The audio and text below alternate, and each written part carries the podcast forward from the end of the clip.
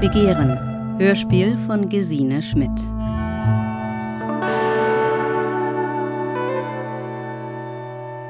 An diesem Wochenende ist es wieder. Das Treffen mit meinen Freundinnen. Wir kennen uns seit der Schulzeit und dreimal im Jahr treffen wir uns. Und da will kein Mann zwischensitzen. Sex ist das Thema, das am längsten diskutiert wird. Wir verleihen auch Orden. Eine von uns hat jetzt den ersten Dreier im Kreis. Die kriegt natürlich einen. Bin ich ein bisschen neidisch drauf, dass sie ihn zuerst kriegt. Und die andere hat sich übergeben bei ihrem ersten Mal, weil sie so betrunken war. Auch dafür gab es einen Orden. Wir haben irgendwann mal den Orden für den ersten transatlantischen Sex vergeben. Den müsste ich jetzt eigentlich auch bekommen. Aber eine von uns, die ist jetzt seit acht Jahren in einer Beziehung. Ich habe mir überlegt, dass die, die es acht Jahre schafft, in ihrer Beziehung ein sexuelles Leben aufrechtzuerhalten, unbedingt einen Orden verdient hat. Auch mit 75 hat man noch Schmetterlinge im Bauch. Aber auf eine andere Art, als wäre man 18. Man, man freut sich aufeinander. Man macht sich schön und man guckt sich ganz anders im Spiegel an. Wie sieht er mich? Und nicht, oh Gott, heute Morgen reicht's für die Wäsche. Oder man kauft sich auch ein bisschen neckische Unterwäsche, jetzt nicht gerade Strapse. In dem Alter sieht man ja angezogen besser aus. Da ist es besser, man bleibt noch ein bisschen schick angezogen und dann kann man es ja dunkel machen.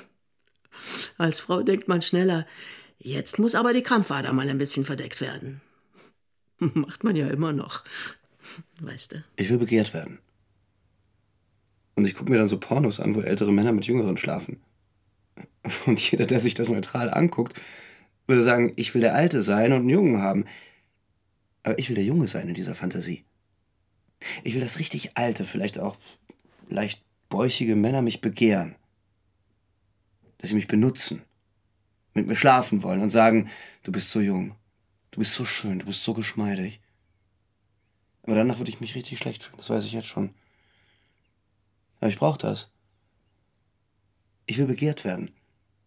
Diese Emotion ist einfach da.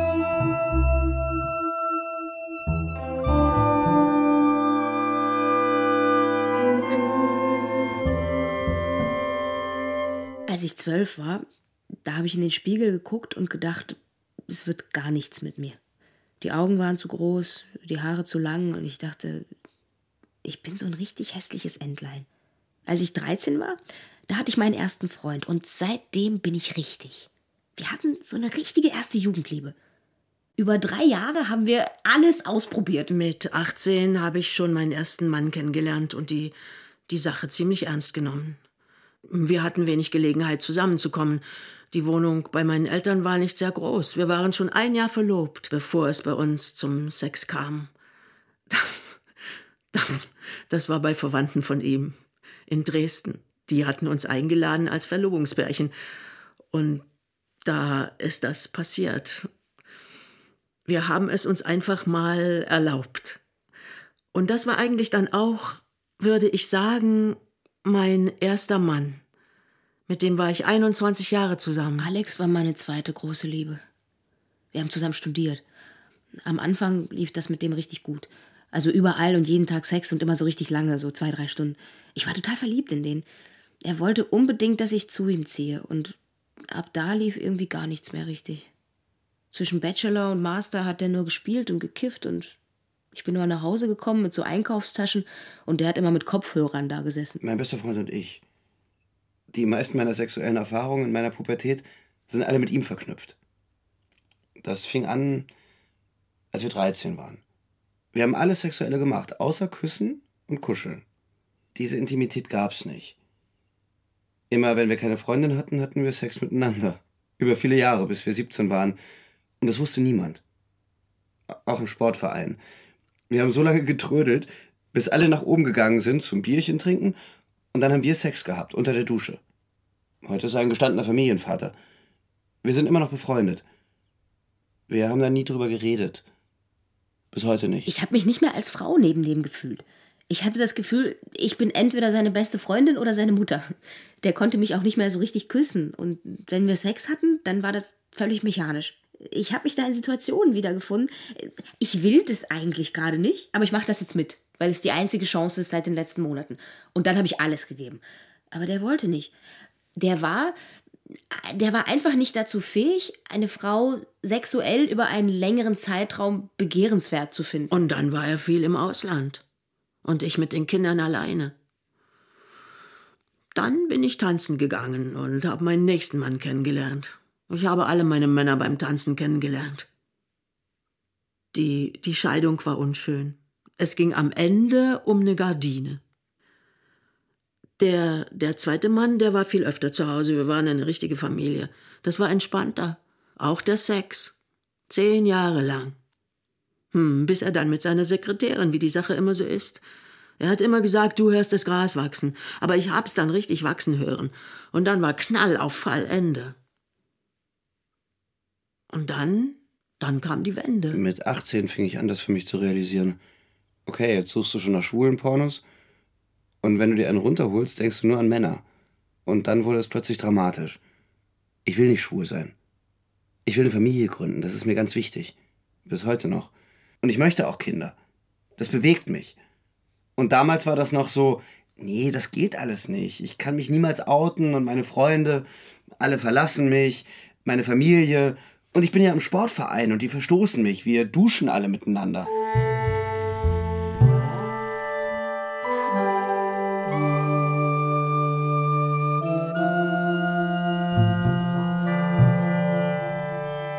Mit dem Hans, das war wie eine Explosion.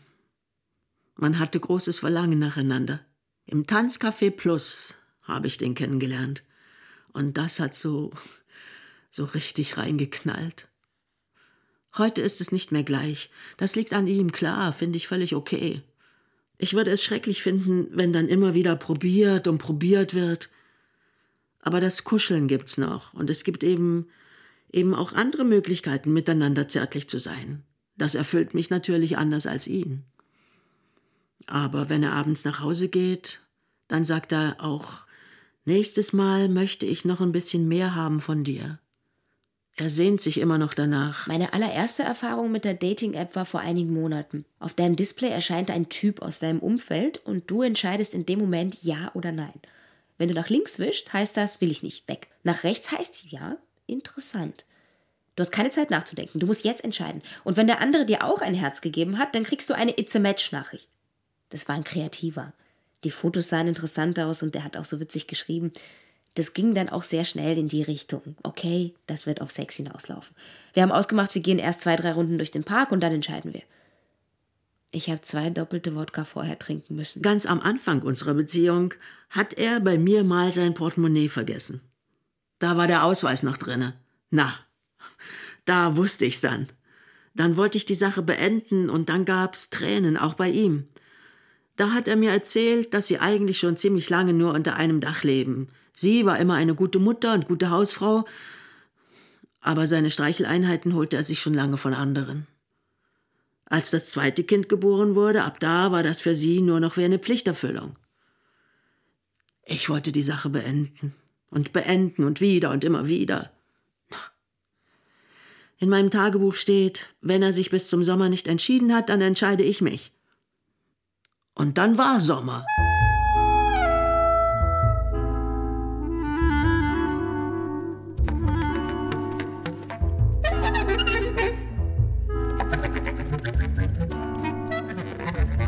Ich bin echt froh, dass wir so guten Sex hatten. Wir hatten ein gutes Zusammenspiel und es war witzig auch im Bett. Ich mag das, wenn Männer dabei reden. Danach haben wir dann so eine ganz kleine, kurze Kuschelaktion gehabt und dann ist er auch schon eingeschlafen. Ich habe mich angezogen, wir haben uns nochmal geküsst und dann sagt man Tschüss. Eigentlich haben wir verabredet, das machen wir nochmal wieder, aber ich habe den danach nie wieder gesehen. Es gab in unserer kleinen Stadt einen, der war offen schwul. Ein bisschen verrückt. Rote Haare, so ein Partytyp eben. Es kam die Abi-Feier. Die Party war vorbei und wir waren noch acht Leute. Seine Schwester war auch dabei und irgendwann habe ich mit der geknutscht.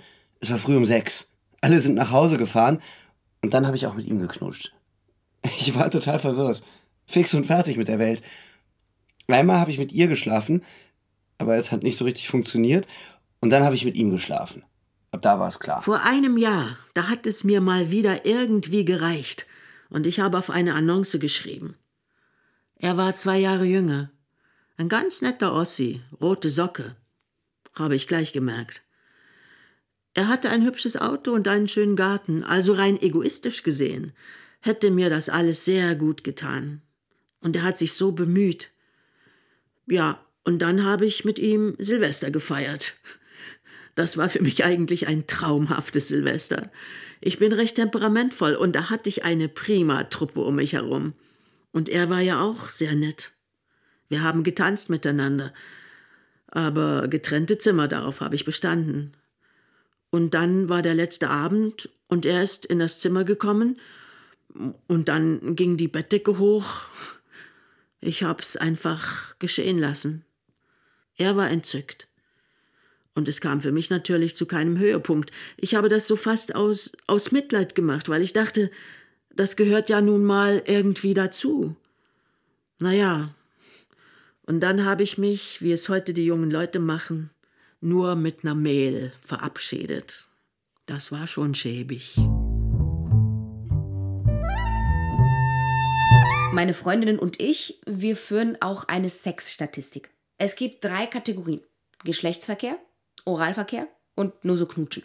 Jeder hat mir ihre Anzahl genannt und ich erstelle Infografiken. Wir haben insgesamt 152 Männer, die von uns sieben geküsst wurden. Also es sind eigentlich 155, aber es gibt drei Männer, die sich doppeln und deswegen musste ich die abziehen. Und das wäre dann ein Durchschnitt von ein bisschen mehr als 20 pro Person. Wobei eine nur insgesamt vier hatte und die andere 55. Das ist so das Feld. Es gibt eine, die hat mit 30 Männern geschlafen und die andere halt nur mit zwei. Wir werden darüber sicher ganz lange diskutieren. Es hat Auswertungspotenzial.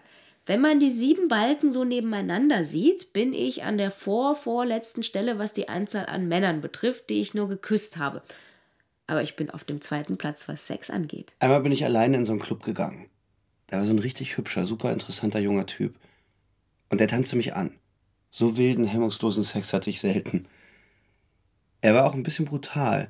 Da bin ich total in die devote Rolle gegangen. Der hat mir den Hals festgehalten und mich gevögelt, so wild, wie es vorher noch niemand gemacht hat. Zweimal. Das ging auch sehr schnell. Es war jedes Mal geil mit ihm, jedes Mal. Und irgendwann stellte sich heraus, dass der erst 17 ist. Oh Gott. Das war richtig guter Sex. Ich frage mich nur, woher kann der das? Mit 17 hätte ich noch nicht mal gewusst, dass es sowas gibt. Ich hänge so sehr an dem Hans. Vielleicht habe ich mir auch manches verbaut, was es wert gewesen wäre zu erleben. Und deshalb habe ich ihm geschrieben, dass ich die Sache beende. Ich dachte, ich dachte, vielleicht bin ich deshalb nicht frei, weil ich ihm das nicht sage. Und dann habe ich es ihm gesagt und dachte, jetzt bin ich freier, dem Neuen da gegenüber. Aber es war nicht so. Hans ist dann auch sofort da gewesen und ich habe wieder an alles geglaubt. Er hat auch gesagt, wir sind doch jetzt so lange zusammen und das Leben wäre dann. Es wäre sein Ende einfach, wenn er mich nicht mehr hätte. Nach ein paar Monaten habe ich den zweiten getroffen. Der ging auch wieder in so eine südländische, keine Haare, Bart, Cappy Richtung. Da kriegt jeder, der so aussieht, ein Herz von mir. Wir hatten echt einen Wahnsinnsdate. Wir haben acht Stunden lang nur gequatscht. Ich habe gedacht, den kenne ich schon seit Ewigkeiten. Der Sex war leidenschaftslos und ziemlich schnell vorbei. Und dann hat er noch so ein paar Moves gemacht, die gingen gar nicht so. Mit dem Daumen auf den Kitzler und irgendwie rubbellos spielen und so Sprüche im Bett losgelassen. Ha, du willst es doch jetzt auch so. Ich weiß nicht, wo der das her hat. Sowas sieht man nur in Pornos. Ich dachte mir, na gut, dann nehme ich mir jetzt noch mal ganz kurz, was ich brauche und dann war's das. So viele Männer wie das Lebensalter darf man haben. Und in diesen letzten drei Jahren habe ich, wenn ich auf die Liste gucke, ungefähr ein Drittel aufgeholt. Ich habe schwule Freunde, die sagen nur, wenn wir Analverkehr haben, habe ich Sex. Das ist doch bescheuert. Sex ist vielfältiger. Da muss man auch Lust drauf haben. Oder entspannt sein, oder mal muss es schneller gehen. Deswegen habe ich jetzt auch viele Toilettensex-Geschichten. Es geht nur um Sex. Ich bin geil in dem Moment. Wir knutschen, ich habe einen Ständer und was soll's? Das Coole war, es schloss sich so eine wahnsinnig tolle Kuschelaktion danach an der war so ein bisschen bärig und das Kuscheln danach und auch das Geküsse und so ein Liebkosen, das war dann schon fast wie in einer Beziehung. Und morgens war das dann auch noch so, oh, das war voll schön mit dir, das war so schön, okay, dann tschüss. Und ich habe den gleichen Move gebracht wie bei dem ersten mit diesem, wollen wir uns wiedersehen? Und ja, wir schreiben auf jeden Fall. Ich habe auch nochmal geschrieben, aber der hat sich nicht mehr gemeldet. Später habe ich den auf der Straße getroffen. Der hat mich gänzlich ignoriert. Heute ist er 82. Und er lebt immer noch mit seiner Frau zusammen. Die kenne ich nur vom Foto. Ich habe ihn jetzt gerade besucht. Ich bin dann im Hotel und er fährt abends nach Hause. Drei, vier Mal trifft man sich im Jahr. Ich, ich lebe einfach damit. Man ist ja, wenn man älter ist, auch viel abgeklärter. Natürlich ist es schön, wenn man Kummer hat und kann seinen Kopf irgendwo an die Schulter lehnen. Aber es ist schon bewundernswert, wenn das zwei so lange aushalten. Wenn einer genug leidensfähig ist, klappt's halt immer. Dann bleibt man auch ewig zusammen. Ich habe mich jetzt nach so vielen Jahren mit der Situation arrangiert dass ich das auch nicht mehr wollte, dass er jetzt mit seinen Koffern hier ankäme. Für meine Familie war ich der Womanizer. Es hieß immer Ole und seine vielen Freundinnen, das wird ja nie was. Und irgendwann ging mir das auf den Nerv. Und ich sag, Mutter, setz dich mal hin, hier tauchen keine Freundinnen auf. Wenn, dann taucht hier ein Freund auf. Da hat sie erstmal eine geraucht und gesagt, irgendwie konnte ich's mir denken. Mich kurz gedrückt und alles ist gut. Klassische Mutterreaktion. Und dann, zwei Tage später, kam mein Vater in mein Zimmer und meinte, die Mutter hat's mir gesagt, ist kein Problem, aber beim Sportverein, da muss man jetzt aufpassen wegen den Witzen. Und wir sagen sie erstmal nicht der Oma. Klassische Vaterreaktion. Erst Jahre später habe ich's der Oma gesagt. Und die hat nur gefragt, wie ist denn das so mit Kindern? Ich sag nur, naja, adoptieren ist eine Möglichkeit, die mir sehr angenehm ist. Ach Mensch, das ist ja wie bei Patrick Lindner. Und dann war das gut.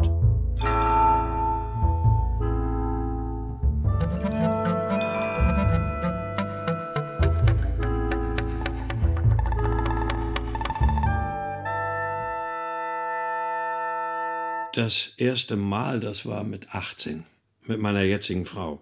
Wir sind im Urlaub zueinander gekommen. Seitdem sind wir zusammen. Das ist ziemlich lange her. Und es ist auch im Dunkeln, aber ich weiß, dass das aufregend war.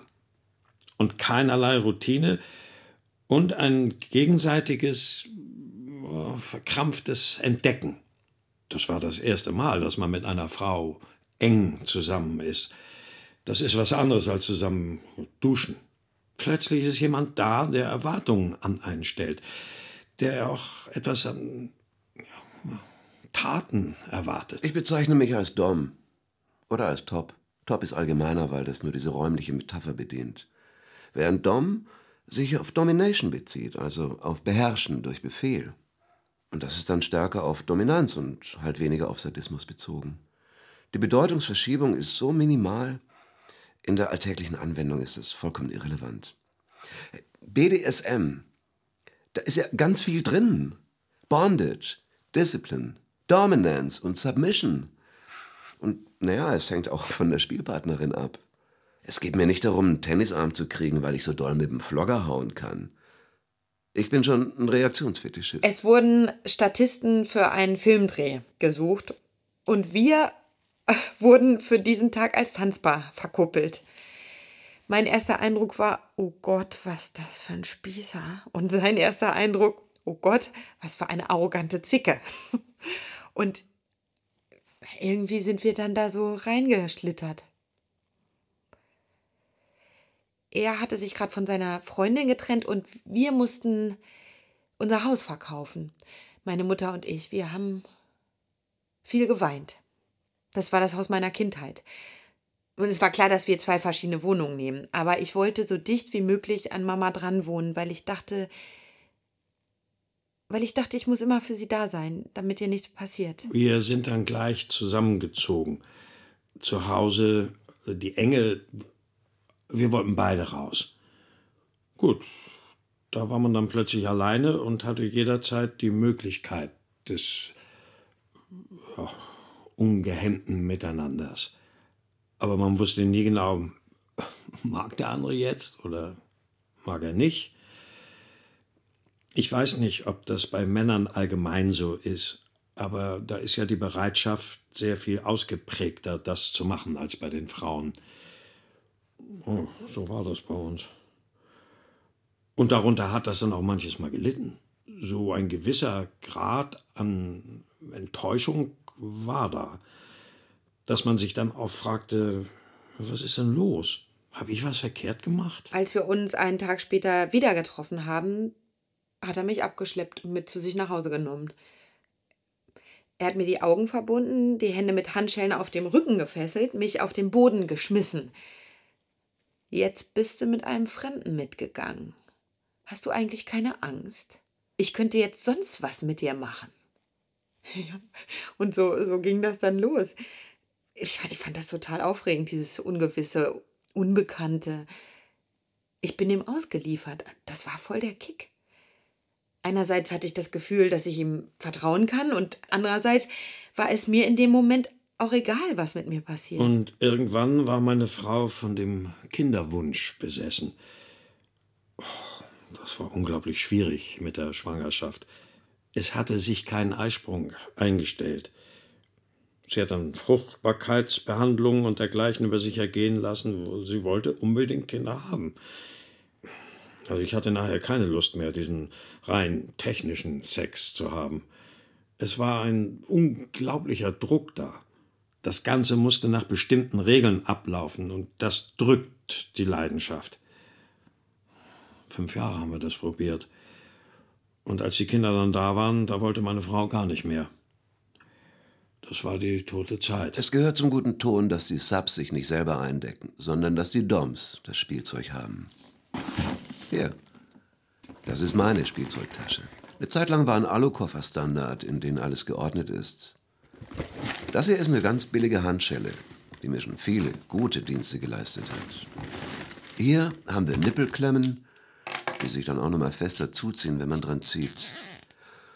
Hier die üblichen Halsbänder. Das ist ein Paddle. Hm, ganz edles Gerät. Von Nono de Florette. Hm? Extrem solides Leder. Mit einer eingezogenen Federstahlseele. Das da ist eine ganz ordinäre Hundeleine mit Halsband.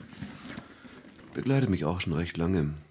Ein Flogger, Handfesseln, ein Kletterkarabiner zum Fixieren. Das ist ein Mundspreizer. Und hier haben wir einen weicheren Flogger mit mehr Enden. Kann man auch nicht viel falsch machen. Ein Seil, brauche ich nicht erklären. Augenbinde, Vibrato dürften auch geläufig sein. Ein Reizstromgerät. Die Stromstärke ist gering, aber das ist ein ganz schöner Mindfuck. Das ist ein Wartenberg-Rad. Das wird heute noch in der Neurologie verwendet. Dann gibt es noch Schlaginstrumente. Die haben einen eigenen Platz. Eine kleine Reitgerte, ein Rohrstock, eine kleine Peitsche. Durch das weiche Ende kann man damit auch kräftig zuschlagen, ohne dass jetzt groß Spuren bleiben. Im Grunde ist das ein Anfängerinstrument. Aber ich bin halt jemand, der viel Wert auf Sicherheit legt.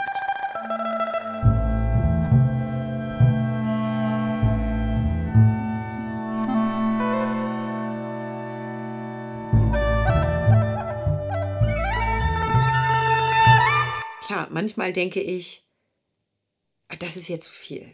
Das ist zu viel. Warum, warum sagst du nicht einfach Stopp? Du hast ja das Safe-Wort, kannst jederzeit abbrechen, aber du hast auch so einen Stolz. Du willst da nicht sagen, dass es jetzt zu viel ist. Und dann kommst du an so einen Punkt, also gerade wenn ich die ganze Nacht durchspiele, bin ich irgendwann einfach so herrlich schwerelos. Du bist voll da, du bist genau hier. Der Schmerz zwingt dich in diesen Moment, in die Gegenwart. Das hat für mich schon auch was Spirituelles. Und wenn der Schmerz abebbt, überflutet es dich. Zuerst wirst du gequält, geschlagen, aber der nächste Moment ist ja gleich schon wieder das sogenannte Aftercare. Du wirst besonders liebevoll umarmt und ganz zart gestreichelt. Dieser Wechsel zwischen richtig hart und wieder ganz zart, das ist unglaublich schön. Ich habe mich nie so geborgen und aufgehoben gefühlt wie in diesen Momenten, wo ich so umkuschelt, so umsorgt wurde und für diesen Schmerz so sehr belohnt. Ich verehre dich dafür, dass du das mit dir machen lässt. So fühlt sich das an. Dieser Moment von, von besonderer Behutsamkeit. Man hat ja immer monogam gelebt. Man hat ja nie jemand anderen gehabt. Und man hat für sich selber auch noch Fragen offen.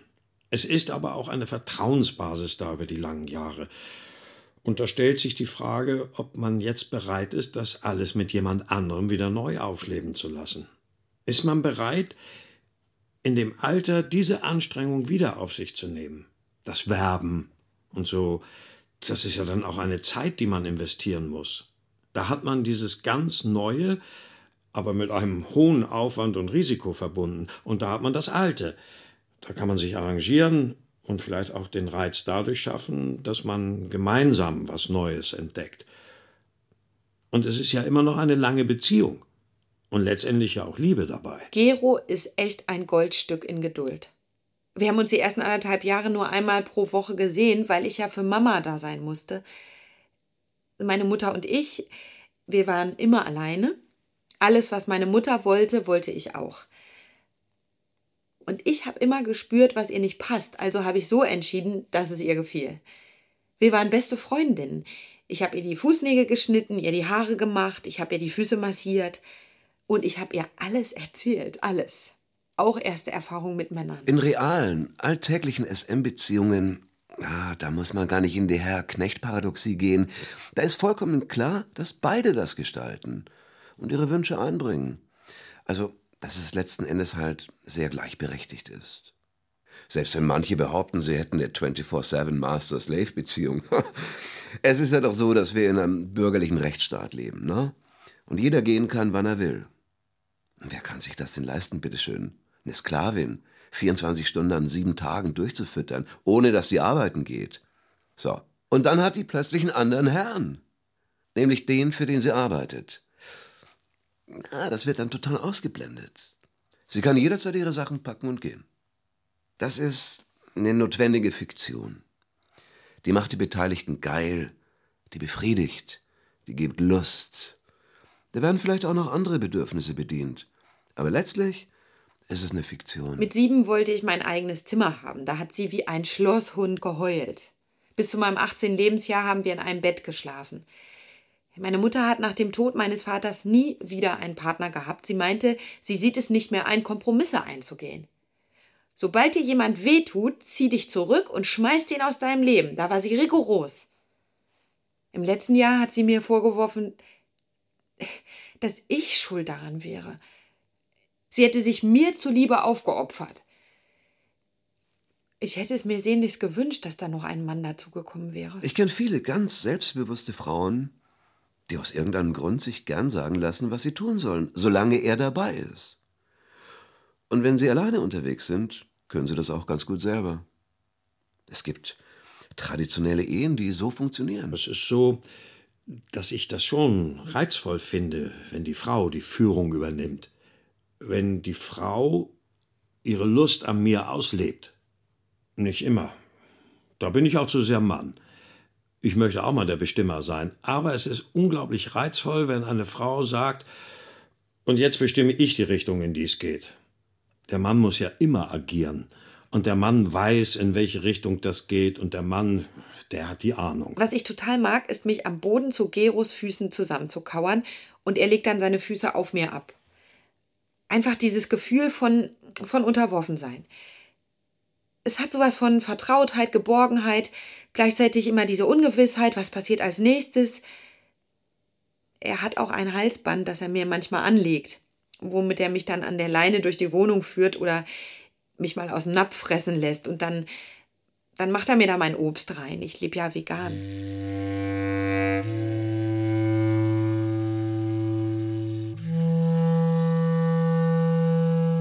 Man muss sich in diesem Liebesspiel auch verlieren. Und irgendwann taucht man dann auf und sagt, das war schön.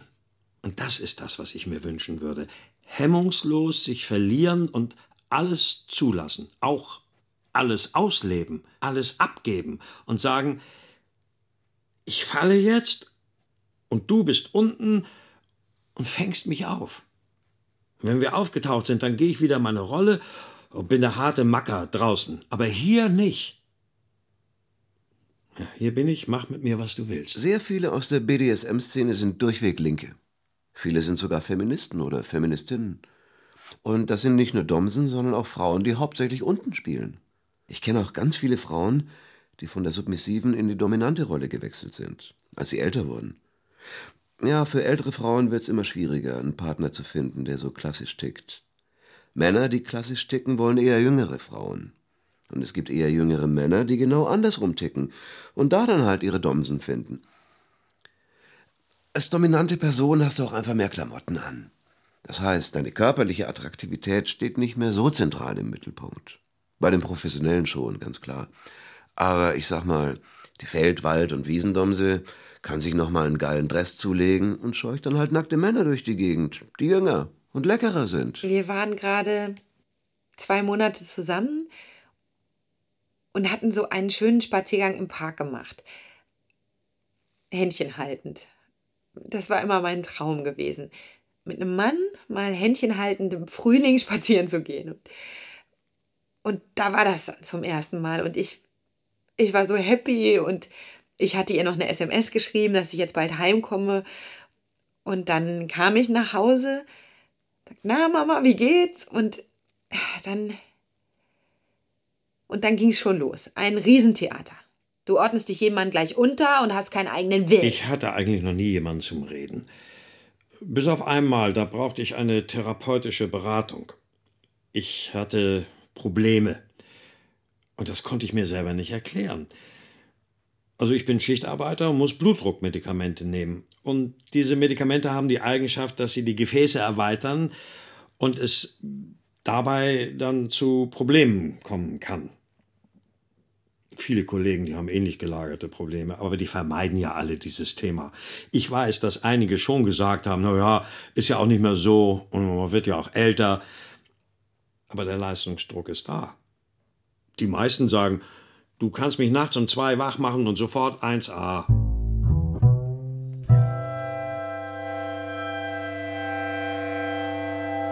Ben war der krasseste Mittelpunktmensch, den ich kannte. Den hat man in den Raum gestellt und um ihn rum war die Traube. Ach, der sah gut aus. Groß und so. Er hat halt immer Sport gemacht, war leicht braun gebrannt. Ein bisschen prollig, aber jetzt nicht so übertrieben, also kein Pumper. Und er hat auch den schönsten Penis gehabt, den ich bis heute gesehen habe. Wir waren so scharf aufeinander. Draußen an der Nordsee liefen die Rentner an unserem offenen Fenster vorbei und ich so, oh Ben, egal, ist egal, jetzt weiter jetzt, weiter jetzt. Mein Arzt hat mir dann ja auch Pillen gegeben und gesagt, also wenn, hm, dann kannst du. Aber es ist ja so, wenn du die nimmst, ist ja gleich diese Erwartungshaltung da. Du nimmst die Pille und alles ist gut. Ist es nicht. Es kann sein, dass irgendjemand anruft, du, ich habe ein Problem, kannst du kommen? Oder dass meine Mutter kurz vorher anruft und dann geht die Lust auch weg. Das ist ja auch die Krux. Die Leute spielen dir doch was vor. Sie erzählen vielleicht ein bisschen was, aber nie komplett die Wahrheit. Ich merke das, wenn ich das zur Sprache bringe. Dann wird das sofort ins Lächerliche gezogen. Ich arbeite in einer überaus Testosteron gesteuerten Umgebung, also Männlichkeit pur. Das fehlt ja nur noch, dass die mit freiem Oberkörper arbeiten. Einmal hatten wir uns verabredet, öffentlich zu spielen im Club. Wir hatten auch schon eine Domse kennengelernt. Ein Geschoss von Frau. Also, die ist ja Hammer so ein leicht dunkler Teint, ewig lange Haare, so eine Kurven und die schlägt hart zu. Also, am Anfang haben sich die beiden was zum Trinken bestellt und haben geknutscht und ich musste daneben knien und musste Befehle abwarten. Und irgendwann haben sie mich dann an den Pranger gestellt, wo du mit Kopf und Händen drin bist, so, so vornüber gebeugt. Und dann gab es Schläge mit dem Rohrstock und mit dem Flogger. Alle sind sich klar, was auf sie zukommt. Einerseits ist es ein total krasses Machtgefälle und andererseits ist es aber durch die Einvernehmlichkeit und das Safe Word total gesichert. Es gibt Stoppwörter, die relativ gebräuchlich sind. Mayday ist so ein Klassiker. Manche sagen auch Stopp. Und na, es gibt auch so ein Ampelsystem. Wenn man Rot sagt, soll die Situation total aufgelöst werden.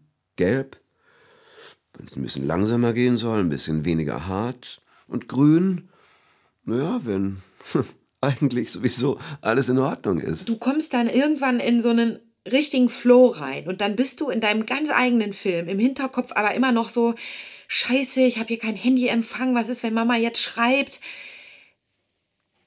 Ich meine, das Ding ist, wenn du so intensiv spielst, brauchst du eigentlich auch intensiv Aftercare, vor allem am nächsten Tag mit bekuschelt und aufgefangen werden. Gero wollte auch, dass ich noch bei ihm bleibe, aber ich so, nee, morgen früh habe ich Mama versprochen, da zu sein. Mit Ben war ich am längsten zusammen. Der war so unbeschwert und mit dem hatte ich auch den intensivsten und den besten Sex. Wir hatten viele Probleme in unserer Beziehung und er hat mich auch betrogen. Wir haben uns in der Disco geschlagen. Es war so eine richtige Hassliebe. Aber Sex war immer da. Nach dem ersten gemeinsamen Urlaub habe ich mich von ihm getrennt. Es war ein schöner Urlaub. Wir haben Partys gemacht, hatten viel Sex, haben Alkohol getrunken. Aber es fehlte halt der Rest. Wir hatten keine Basis für längere Gespräche. Er war einfach zu jung. Aber ich fühlte mich so begehrt.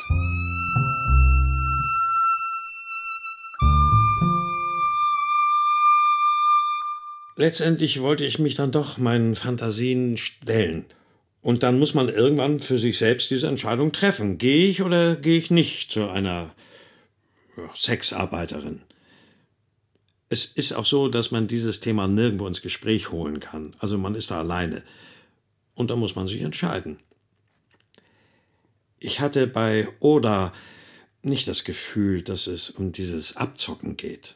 Das ist mir sehr wichtig weil es das erste Mal war, dass ich so einen Dienst in Anspruch genommen habe. Da war es für mich wichtig, die entsprechende Atmosphäre zu haben und auch einen Menschen vor mir zu haben, der mich anspricht. Es gab vorher ein Gespräch, und hätte sie da diesen Funken nicht übertragen, dann hätte ich mich nicht darauf einlassen können. Und dann bin ich hoch zu ihr in die Wohnung. Ich hatte noch so Make-up-Spuren unter den Augen. Sie hat mich so angeguckt, ganz intensiv und kam ganz dicht an mein Gesicht. Wo warst du denn? Und nahm ihren Finger, leckte so ab und versuchte mir das wegzuwischen. Wo hast du dich denn rumgetrieben? Ich kam mir so schmutzig vor, so schuldig. Ich war zweimal bei Oda. Beim zweiten Mal hat sie es zugelassen, dass ich sie anfassen und zum Schluss auch küssen durfte. Nicht auf den Mund. Aber das war für mich ein unglaubliches Erlebnis, weil es für mich das erste Mal war, dass ich jemand anderen als meine Frau so berühren durfte. Das kriege ich nicht mehr aus dem Kopf, wie sie mich so anguckte, wie den letzten Dreck, wie so eine Hure. Und ich habe dann gedacht, was hast du da eigentlich mit dir machen lassen? Und dann, Mutter, der Mann zieht dich ja auch herunter in seinen Schmutz.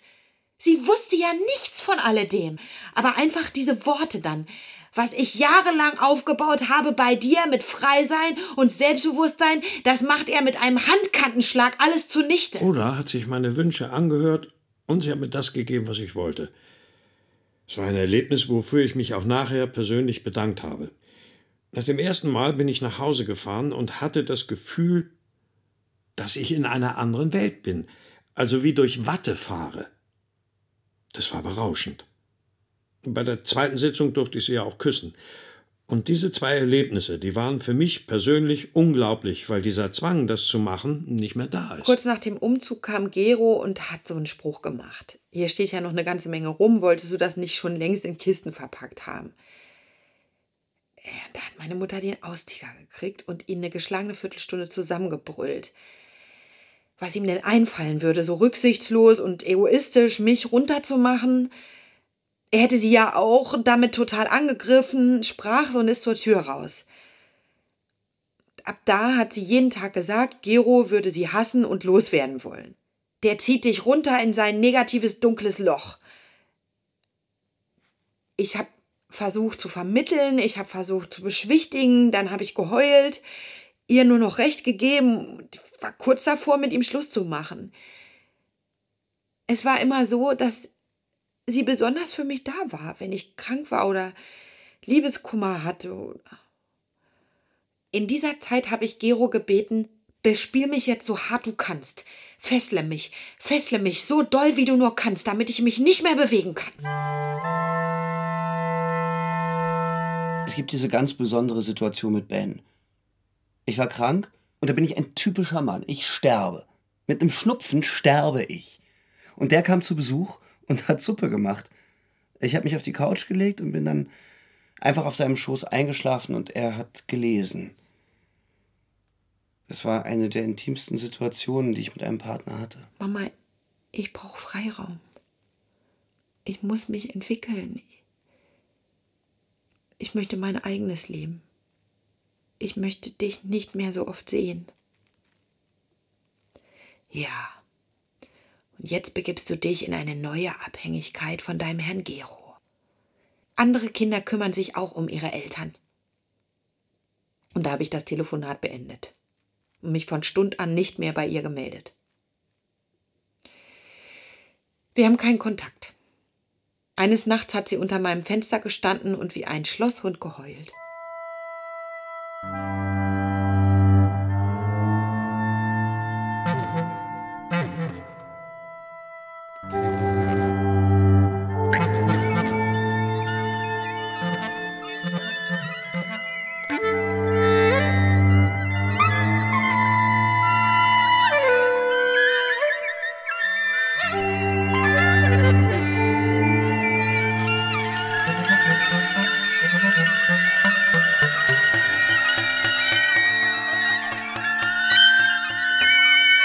Meine letzte Tinder-Erfahrung liegt zwölf Stunden zurück. Zwei Meter Typ, türkisch, studiert, Glatze, drei Tage Bart. Irgendwann hat der einen guten männlichen Move gemacht, um rumzuknutschen. Und dann habe ich den zu mir eingeladen. Das hat schon wehgetan, wenn der meine Brüste angefasst hat. Sowas würde ich in meinem Alltagsleben sofort unterbinden. Aber im Bett soll das schon so sein. Diesmal habe ich nicht gesagt, lass uns wieder treffen. Es funktioniert immer besser. Ich brauchte gestern nur noch einen Wodka. Ich bin da viel entspannter und auch nicht enttäuscht, wenn das nicht so funktioniert. Ich meine, es hat jetzt gestern ganz gut funktioniert für einen Fremden. Kann sein, dass als nächstes wieder eine schlechtere Erfahrung kommt. Manchmal ist es total großartig und dann greifst du wieder ins Klo. Aber hey, nächstes Mal wird es wieder großartig. Gero hat gemerkt, er kann nie wirklich lange treu bleiben. Er hat zu mir gesagt, eine Beziehung will ich nur noch polyamor. Ich war immer wahnsinnig schnell eifersüchtig und verlustängstlich. Aber die Sache ist ja die, und das hat er ganz wunderbar auf den Punkt gebracht, wenn er mit mir zusammen ist, aber die und die noch haben kann, dann ist ja nicht die Gefahr da, dass er heimlich was macht und plötzlich von heute auf morgen weggeht, weil er kann ja das andere auch haben. Das heißt, das minimiert ja eigentlich die Verlustgefahr. Wenn der weiß, er hat mich als festen Anker und ich ihn auch und nebenher hat man irgendwie noch anderes und erzählt sich das, das schafft ja ein unglaubliches Vertrauen und eine wahnsinnige Nähe. Meine Freundin, die hat mich x-mal angerufen. Was soll ich machen? Da habe ich gesagt, Ilse, weißt du, wenn man in dem Alter noch mal sowas fühlen kann. Sie haben sich beim Klassentreffen nach Jahrzehnten wiedergesehen. Die zwei hatten sich damals schon gerne. Er ist verheiratet und sie ist verheiratet. Alle zwei Monate treffen sie sich. Ja, um sich heiß zu begehren. Er geht immer zum Angeln. Angeln ist das Einzige, wo er wegkommt. Und sie besucht dann immer ihre Schwester. Warst du wieder angeln? Hast du Fische gefangen? frag ich. Und wenn sie nach Hause kommt, macht ihr Mann den Garten. Der macht eben alles, aber er würde nie sagen, Mensch, du hast aber deine Haare heute schön. Und das hat sie bei dem anderen. Für einen Tag. Wenn du dort nicht hingehst, sag ich, dann sitzt du einen Abend länger vorm Fernseher. Es gibt viel in dem Alter, die an die Wurzeln zurückkommen. Bei uns hat sich danach einiges geändert. Der Austausch von Zärtlichkeiten hat wieder einen Stellenwert eingenommen. Wir waren zusammen bei einer Paarmassage. Und letztes Wochenende haben wir ein Picknick gemacht und ich hatte ein Buch mit erotischen Gedichten eingepackt. Wir haben sogar kurzzeitig überlegt, ob es angebracht wäre, sich zu entkleiden und miteinander zu spielen. Aber letztendlich ist es dazu nicht gekommen, weil sich auf einmal eine Wandergruppe angekündigt hat. Naja, wir entdecken uns wieder neu und haben uns auch in den entsprechenden Shops angemeldet, um das ein oder andere Spielzeug zu bestellen. Heute können wir darüber reden. Und über das Gespräch kann man dann auch zur Tat schreiten. Für meine Zukunft habe ich eine Vision. Ich möchte gerne Kinder haben und Sex. Deshalb kann ich mir vorstellen, dass ich mit einem schwulen besten Freund so eine freundschaftliche Beziehung und eine Familie gründe. Dann würde es darauf hinauslaufen, dass ich mir die sexuellen Beziehungen woanders suche und das würde dann nicht auf dem Rücken des Kindes und der Familie ausgetragen werden. Das ist halt die klassische Geschichte der letzten Jahrzehnte, dass die Scheidungsquote so hoch ist und dass Sex immer eine Rolle dabei spielt.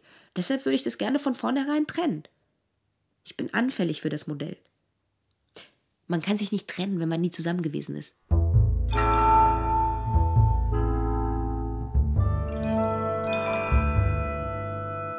Wenn man immer in einer Partnerschaft war, ist man eher bereit, sich zu binden, als wenn man schon lange alleine ist.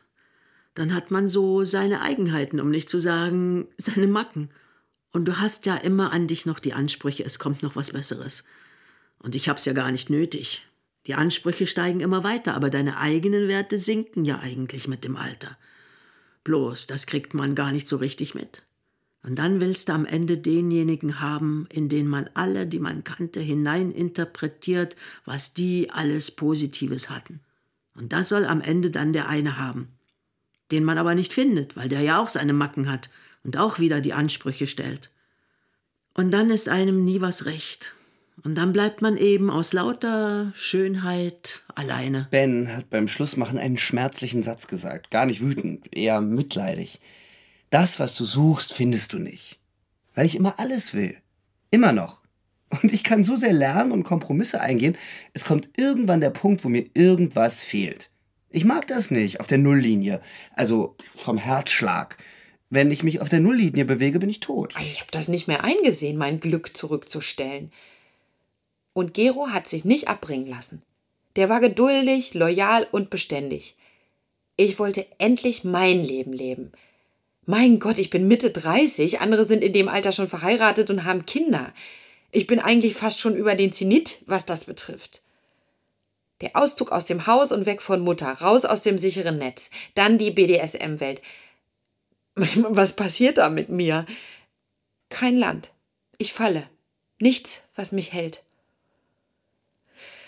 Und als Gero die zweite Beziehung hatte, bin ich in ein ganzes Meer von Gefühlen gestürzt, aus Eifersucht, Verlustangst, nicht mehr weiter wissen. Das hat sich angefühlt wie, ich komme hier nicht mehr raus. Ich bin jetzt gerade in tiefster Finsternis.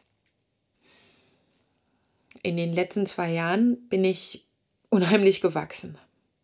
Ich fühle mich befreit, erwacht, lebendig. Im Moment denke ich, ich kann alles aushalten. Neulich waren wir bei Freunden im Garten. Wir wollten uns in die Sonne setzen. Ich hatte mir einen Stuhl genommen und sie legt sich die Decke hin. Und dann hat es irgendwie Klick gemacht. Sie kniet sich vor mich hin und da war plötzlich dieser magische Tunnelmoment. Wir schauen uns tief in die Augen und irgendwie ist alles ganz klar. Man muss nicht drüber reden. Wir haben so ein kleines Spiel, dass ähm, ich ihr beim Sex nicht erlaube zu kommen, bevor ich runtergezählt habe. Ein wunderbarer Sommertag. Niemand hat geschnallt, was da passiert. Wir haben uns tief in die Augen geschaut, mein Fuß auf ihrem Oberschenkel, und mit meiner bösesten Stimme habe ich gesagt, wenn das jetzt nicht funktioniert, dann kannst du heute Abend nicht mehr sitzen. Ja. Und dann habe ich runtergezählt.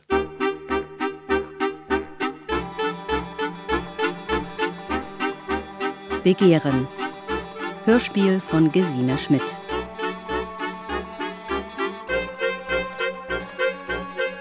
Mit Rainer Bock, Marina Frenk, Patrick Güldenberg, Wilfried Hochholdinger, Jutta Hoffmann und Katharina Marie Schubert.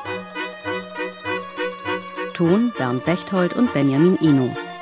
Komposition Sabine Wortmann. Regieassistenz Oliver Martin. Regie Andrea Ghetto. Eine Produktion des Rundfunk Berlin-Brandenburg 2018. Dramaturgie und Redaktion Juliane Schmidt.